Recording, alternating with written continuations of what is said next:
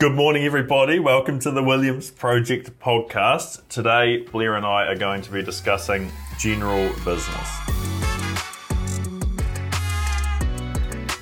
Now, every morning, um, I call Blair, or Blair calls me, sometimes up to like 10 times a day, and we just have a general discussion. So, today is one of those days. Um, we both actually, I'm in Sydney right now, uh, Blair is in Christchurch, and we both independently got a wee niggle like we cold or something. Bit of man flu coming. Yeah, I, I'm not going to get it. I'm going to fight it off. That's I got what a I strong said. body, Yeah. strong mind. Last night I was like, I've- God, his throat's getting a bit sore. Odd cough, bit blocked up, and I was like, you know what? I'm just not going to succumb to this. This it's kind of like, um, Well, I just don't have fucking time, yeah, right? I have no time to get my teeth kicked in by a cold. So I'm going to eat like a million vitamin C. Oh, see, I've always been a believer in that, but the issue I have is normally when I go, I think I might get sick soon. It's winter. I'll have vitamin C. Every single time, two days later, I'm sick. Yeah, well, that's like saying, hey, I've only been in an ambulance when I break my leg. Yeah, but I reckon I normally go, I'll have vitamin C. It's winter, then catch cold. I reckon it Mm. I- feeds it feeds the germs. I think you're you're correlating like it's like I know what you're saying though. It's kind of been like, Yeah. oh, it's weird. Every time I drink, I wake up hungover. No idea why. yeah, yeah. But- no, uh, I'm no, a big it's like fan saying of. Um, it's like saying don't have lemons because every time I have three slices of lemon in my tequila shot, I get a hangover. yeah, I'm a, It's um, like saying that. There's actually a word for that. I'm a big fan of Um, the Sahara Desert though. The annotation of just if my body's like a wasteland, just picture like a desert with a bit of tumbleweed. How the hell can the common cold survive? We used to have a, there was a builder in Nelson um, called Emerson Midden, and he was like your typical tough builder, like smoked lots of darts, drank lots of booze, just your hard case old builder. And he, he got um, like sick. I can't remember what it was. It was like cancer or something, and it died. And it was just like the running joke was that it was some it was some illness that was supposed to hammer him, and it just died. And the running joke was just it, it could not survive in his body because it was too vast. So my um, schedule at the moment is fucking brutal. I'm going to explain. Actually, no, it's not brutal. I love my schedule. I love the corporation. I love doing it. Okay, but anyway, I'm going to explain to you what Matthew's schedule looks like at the moment. Yeah, it looks like shit today. It's like- Yeah, it's terrible.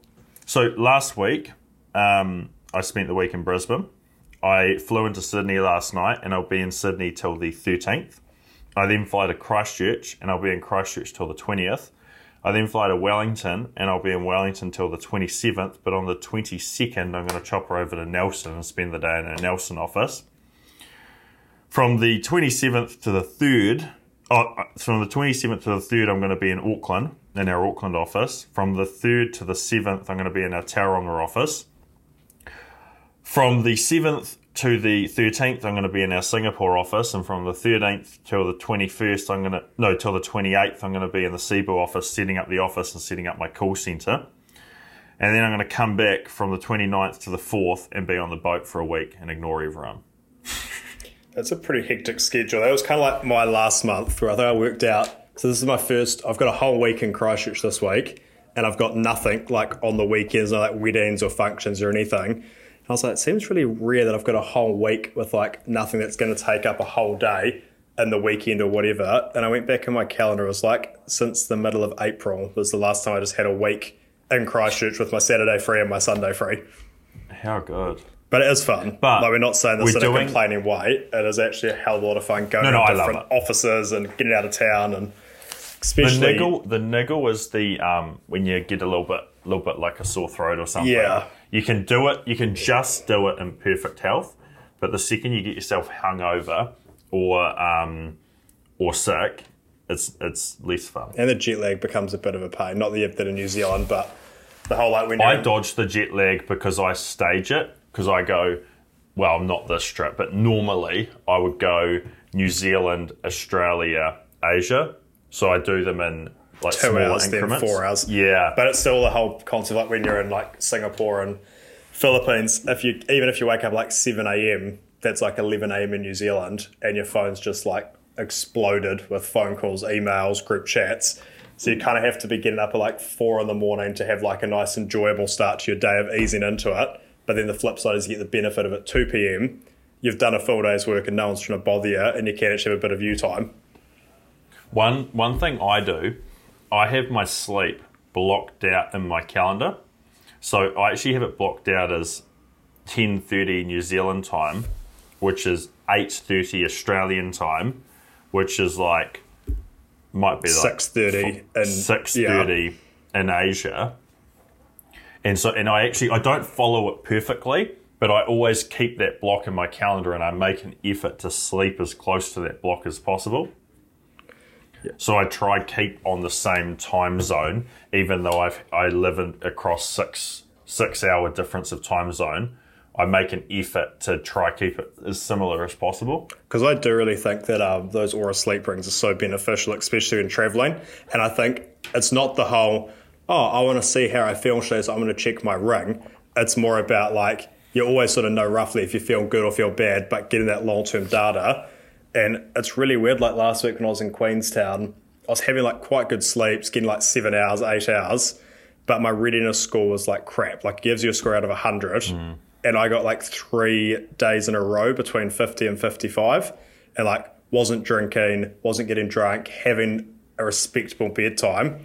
And then that's why I'm probably sick now. But it was showing me that data like five, six days ago.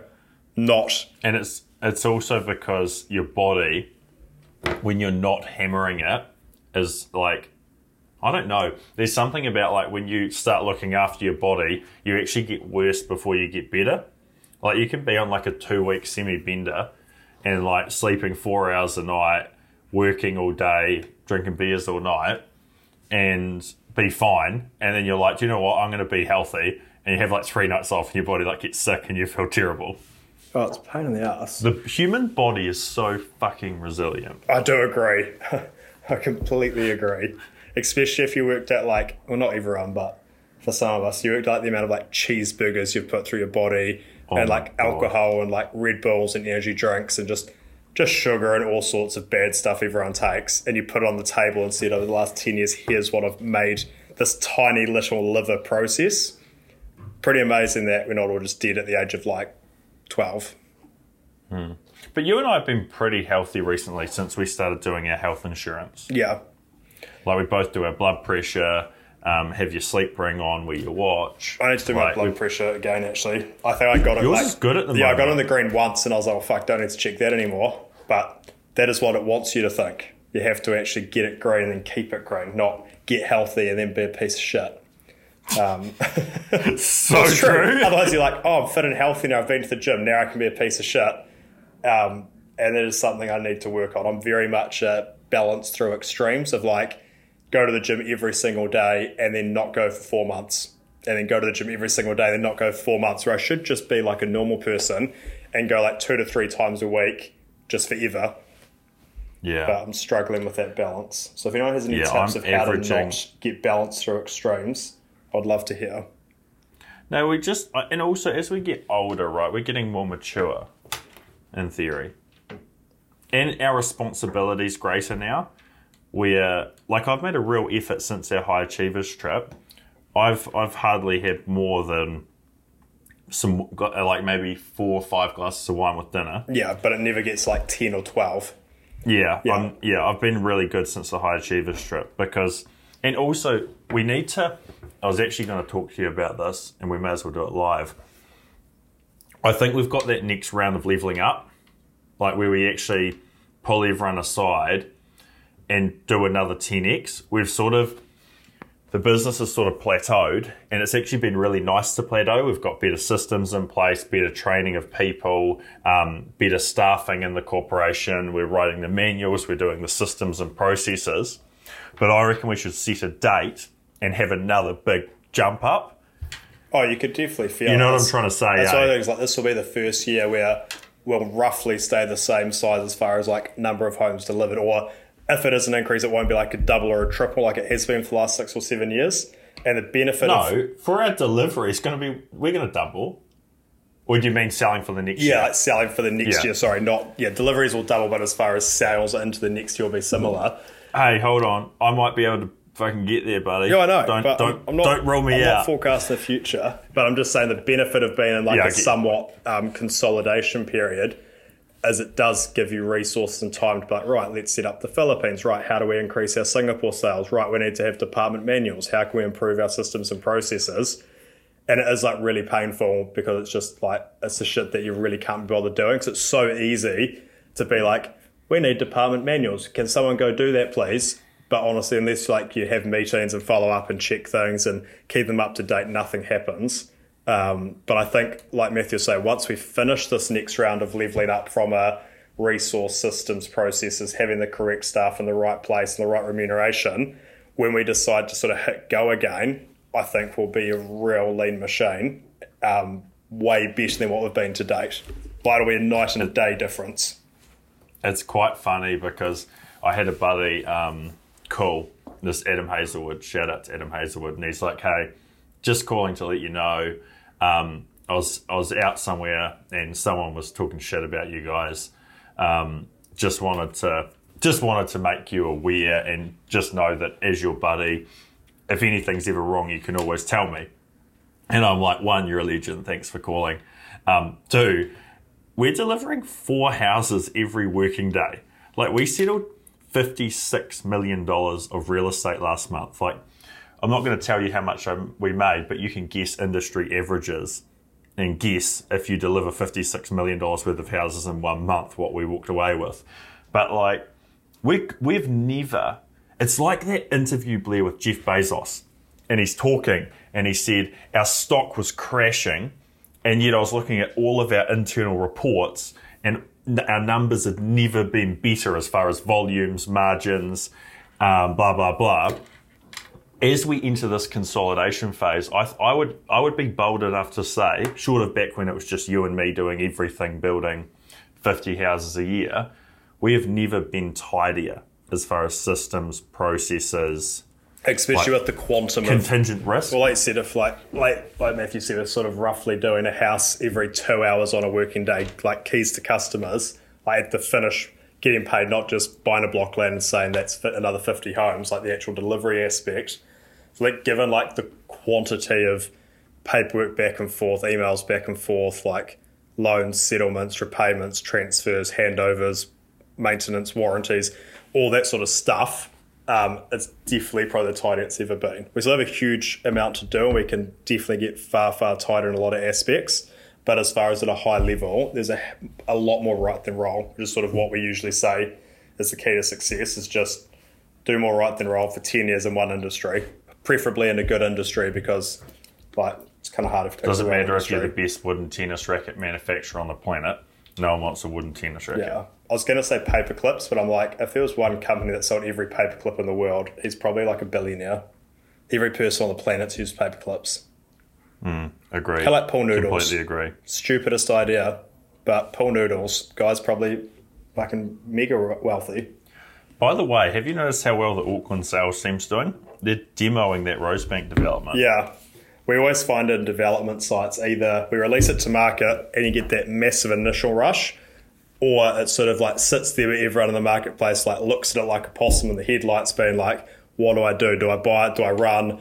And then all of a sudden you get like the first one, and then it's like a domino effect of second, third, fourth, fifth till it's sold out. And there's yeah. no rule of thumb. Sometimes the projects you think will fly out the door and release are the ones that sit for three weeks with nothing, then all sell out and sometimes the ones that you think are going to sit are the really popular ones that go on the day. Drives you a bit mad. The, the one thing I do want to do is focus on lots more small standard projects in the machine. Yeah. Just, just blocks of just, 12 to 15, in and out. Mm.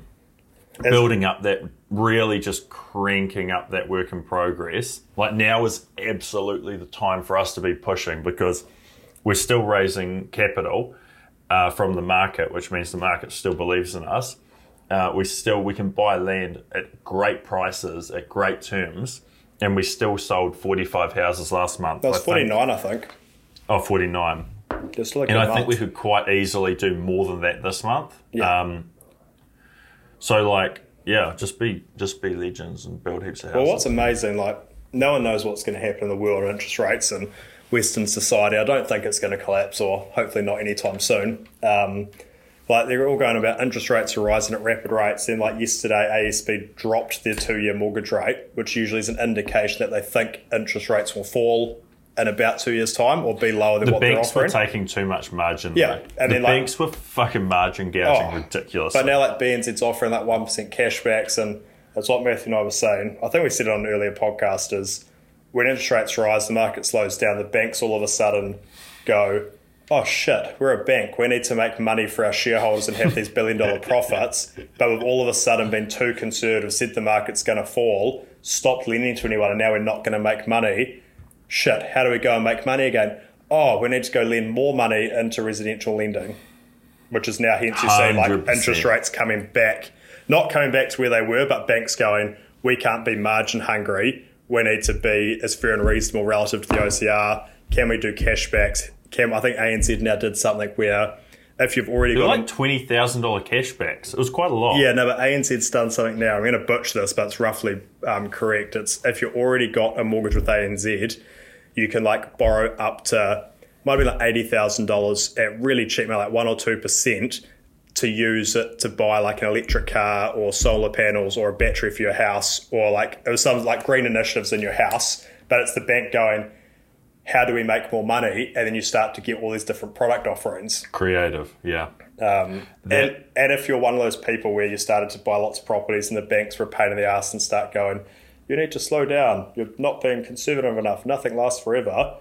Even though they've been gouging you for like 30, 40% deposits on each property, all of a sudden now is the time where they call you and be like, hello, how many more houses would you like? Because you're a valued client of ours and we think that new lending's really risky. So we're going to go back to our customers that have just backed us and paid their mortgage every week. Well, do you know what's so funny? We, you and I, were just buying another two properties each from Williams Corp, and I was worried that the banks were going to be a pain in the ass. So I had our accountant Liam send two properties, so four properties total, to four banks, and I'm like, one of them will sort it. All four of them came back and said yes. So now we're actually back in the situation where we have more banks trying to lend us personal money than um, we have properties to buy. Where if you went back, say, six months, the banks were really hyper difficult. Yeah, I think it's kind of like banks kind of, in my opinion, banks have like these in-house economists, whether you like them or not, or they're right or wrong. They do generally a slightly better job of forecasting the future than what the general public do. So if the market's rising hot, the economist, it's very easy for him to say, we need to be cautious because the market's rising rapidly, which means it's going to fall, and they get conservative. Whereas when the market's falling, the economist goes, the market's falling, but not as much as what I thought it would do, which means it's going to go up soon, which means it's a good time for us to lend money. Hmm.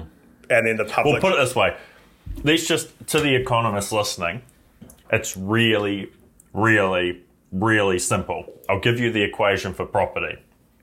The world's population is 7 to 8 billion, right? 7.8 as of today. It's going to grow to 11 billion before the end of the century. There's approximately 2 to 3 billion living below a standard that we would consider desirable. And when it's 11 billion, let's just call that 3 or 4 billion, that we want to elevate all those people into the middle class, right? When have you heard the following? One, a loser bureaucrat that works for, say, a council saying, I'm going to make it easier for you to get your consent. Two, a labour person, a person that works on a construction site saying, Do you know what? This year I'm going to drop my rate. Three, a factory being able to produce a product cheaper. That's one's actually a maybe. Sometimes factories can produce cheaper materials to build the house. But the point is, is that there's more people every year needing to buy the houses, and every year we build them, they're more expensive. and I always go like we've sort of proven in this last year or so in the construction industry of I do agree with the sentiment of we need to build our way out of the problem as far as if we can't if we do not have enough houses, build more to hopefully balance at equilibrium. So we usually build say thirty thousand homes here as an industry. In the last twelve months we consented fifty thousand homes, and then you get job shortages, labour shortages, this and this and this.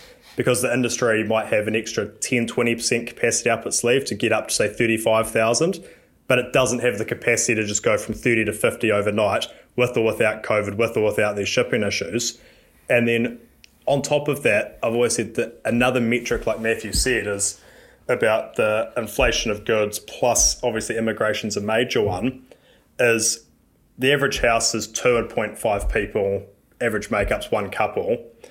is it easier to build one house for that couple to live in, or just for two people to get off a plane and say they want to live in New Zealand? Like when you get like a triple seven plane of say 300 passengers arrive, yes, some are tourists, yes, some might be staying long term, but for argument's sake, say they're all staying here, 300 people, they roughly need 100 to 150 houses. Is it easier for that plane to land in Auckland, go through customs, and walk outside to the taxi stand, or for us as a construction organisation to build 150 homes?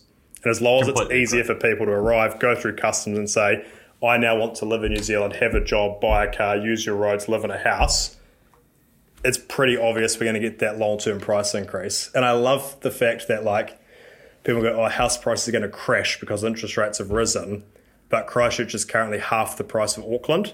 So you'd sort of go, okay, maybe Auckland's the top end of the affordability scale. That might Yeah, but have a Auckland's half the price of Sydney. Correct.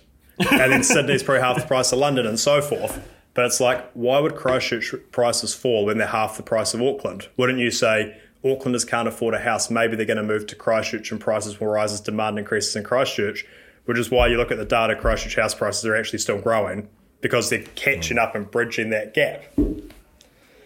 Oh, I'm not Yeah. an economist. It's just, and actually, I just need to say something nice to the bureaucrats, right? Because there are bureaucrats that listen to this. So, my definition of a bureaucrat is someone that works for any form of government, right? If you, let's say you're a bureaucrat and you're involved with housing, if you own houses and you want them to keep going up in value, just keep doing what you're doing, right? Because and, and I, it's not that I don't care, but like I just deal with the world how it is. I'm a realist, right? I fight for what I believe in, but I don't, um, I don't fight past a point. So if you want houses to keep inflating at 8% every year, houses double every 10 years, just keep doing what you're doing. If you want houses to be more affordable for people, there is one thing you can do, and that is deregulate. Now, let me explain this really clearly for you. A free market will always do a better job than a controlled market. Free market capitalism is pretty much the only noble system to work under. Now, why do I say that? let's say you're a socialist and you say, I think um, people should get a benefit. Okay, let's break that down. How do you get the money to give someone a benefit? Well, you have taxes. What happens if an individual says, let's say myself, let's say I don't want to pay taxes. How do you take the taxes from me? Someone arrives with a gun, points the gun at me, and says, You need to pay taxes or you're going to jail. A police officer will knock on my door with a gun. So socialism is violent inherently because it only works because of the gun. Without the gun, it wouldn't work because people just wouldn't pay the taxes. So the government is the only organization in a society that can use violence, where capitalism is very different. Capitalism is where people deal with each other based on their own free will. I buy an iPhone or a Samsung because I want to. I rent one house over the other because I want to.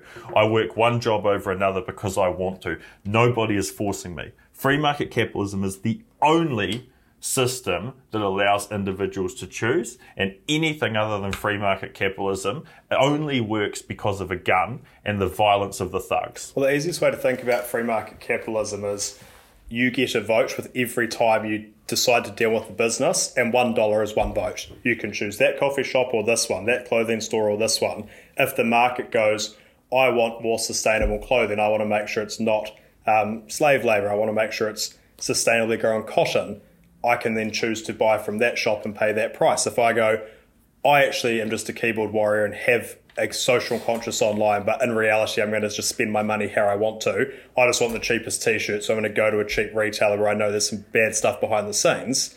Yeah, but capitalism didn't do that. No, but what I'm saying Capitalism is, didn't create poverty, the- it inherited it. yes, Sorry. but what I'm saying is it's more the consumers choose what they want, and then a good capitalist or a good business owner will adapt to what the customer wants. If everyone actually Yeah. goes, I want um, sustainable clothing, and everyone starts buying sustainable clothing, everyone starts going, hey, where are your clothes made? Can you prove to me, do you pay a living wage in the country of origin?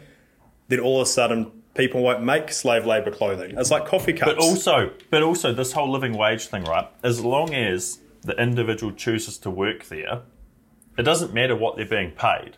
Like the pay is actually semi irrelevant. As long as the person decides to work there by their own free will, right? The only reason there's people being underpaid in these countries is because they have government controls that haven't allowed free markets and competitive wages to develop. And actually, on that note, so if you're a bureaucrat, and I'll give you an example, right? Picture in your mind what is the most free industry that exists in the world. And just think what is an industry that has very little government intervention and bureaucracy? And it is tech, it is the internet. And I'll give you an example of what an industry does when you have no government interference. You can see everything in the whole fucking world for free. And every two years, the global computing power doubles. And the only reason tech has thrived as an industry is because it is not regulated. So, where do I get to at this point? If you're a bureaucrat and you want housing to be more affordable, the best thing you can do, open up your book of rules and just start crossing them out line by line. Cross them out, cross them out, cross them out. The free market will do your job. We do not need you to regulate us. We don't want your opinion. We don't want your gun. We don't want you to tell us what to do. Leave us alone. But I'm also going to play within the rules that I'm given. So if you want to keep regulating us and house prices go up every um, 8% every year, double every 10 years, Blair and I own a heap of houses. So it's fine, right? I, I don't care. I'm going to win either way. That was a bit cynical. I should be more positive. That was a good run. That's very true, though. Like, just the epitome of, in most A socialist is a thug with a gun. Yeah, There is nothing righteous about being a socialist. there is nothing right about being a socialist and taxing us to death. And they're like, oh, I'm a little bit left. I get these messages all the time. Oh, I'm a bit left leaning. Um, you know, I, we agree on a lot of things, you know.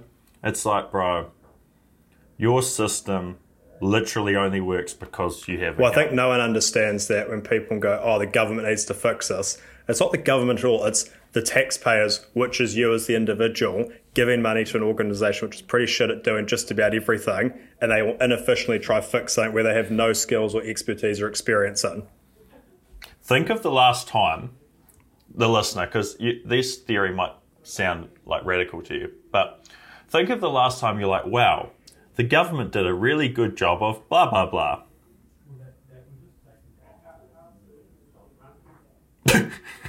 I can't think of one. Especially when you think most of the things in your central city is actually going to be your local council, which is a whole different debate. But if you go, oh, I really like this in my city, it probably wasn't the government, it was probably your local council. And then it gets even worse, right? Because actually, I'm not even going to go there. oh, yeah, No, we'll leave it there. we'll leave it at that. We'll leave it at that. But look, oh, sorry, no, I am going to go there. I probably pay 50% of the income I earn in taxes, right? So I work as essentially a servant to the government for half of my working life. You're a good little slave. Matthew. I know, and I didn't sign up. I didn't. Hey, I didn't get given a contract when I was 18 years old and say, "Do you agree to give half your life to working for the government?" Well, I always say it's kind of like paying taxes, kind of like the subscription fee to live in your country. Yes, and and you can. You, where you are right, I can leave, and New Zealand bureaucrats slash all bureaucrats. This is why you need a competitive tax system. especially for corporate tax. Yeah, because you'll get you'll push people. People will deal with a lot of your shit, right? But there is a line where people won't deal with it. The easiest way to look at it is we're actually very fortunate as a society.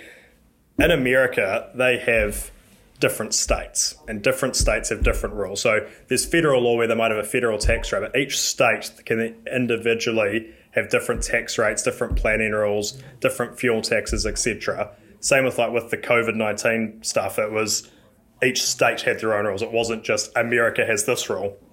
And what it showed is pretty much California has heaps of taxes. They pretty much hate rich people. They are all about this whole EV, clean, green, sustainable society. And now most people said, you know what? I'm fucking sick of living here. I'm just going to go fly four hours to another state, which I pay less tax and have more freedoms. And then I can decide if I want an electric car. I can decide if I want a big V8. I can decide if I want to buy a big house or a small house. I can decide if I want to use a plastic bag or a paper bag, and I'm sick of the government just telling me what to do. And what it shows is people value their freedoms of just having the choice They don't hmm. like the government just telling them what to do, especially when we're not talking about, hey, don't shoot your neighbour, don't swear at people. They're talking about Well, that's you can't well, that's use a plastic taking bag. away the. That's taking away from the when you take when you shoot someone, you've taken away their right to live. So, like that's your, I want to say God given, but I don't have a God. But like your default human rights. You'd hope so. Anyway, I reckon we fucking nailed that. Yeah, that was a bit off topic, but hey, it was good. I don't think there was a topic. Welcome to Mornings with Matthew and Blair. Enjoy your morning coffee and morning commute. Look out, Mike Hosking, we're coming for you. Yeah. All right. Hey guys, um, I'm not even going to ask for the fee. Unless you really like this run. yeah, if you really like the rant, you can share it. If not, don't bother. All right. You're legends, and we appreciate you listening. See ya. Bye.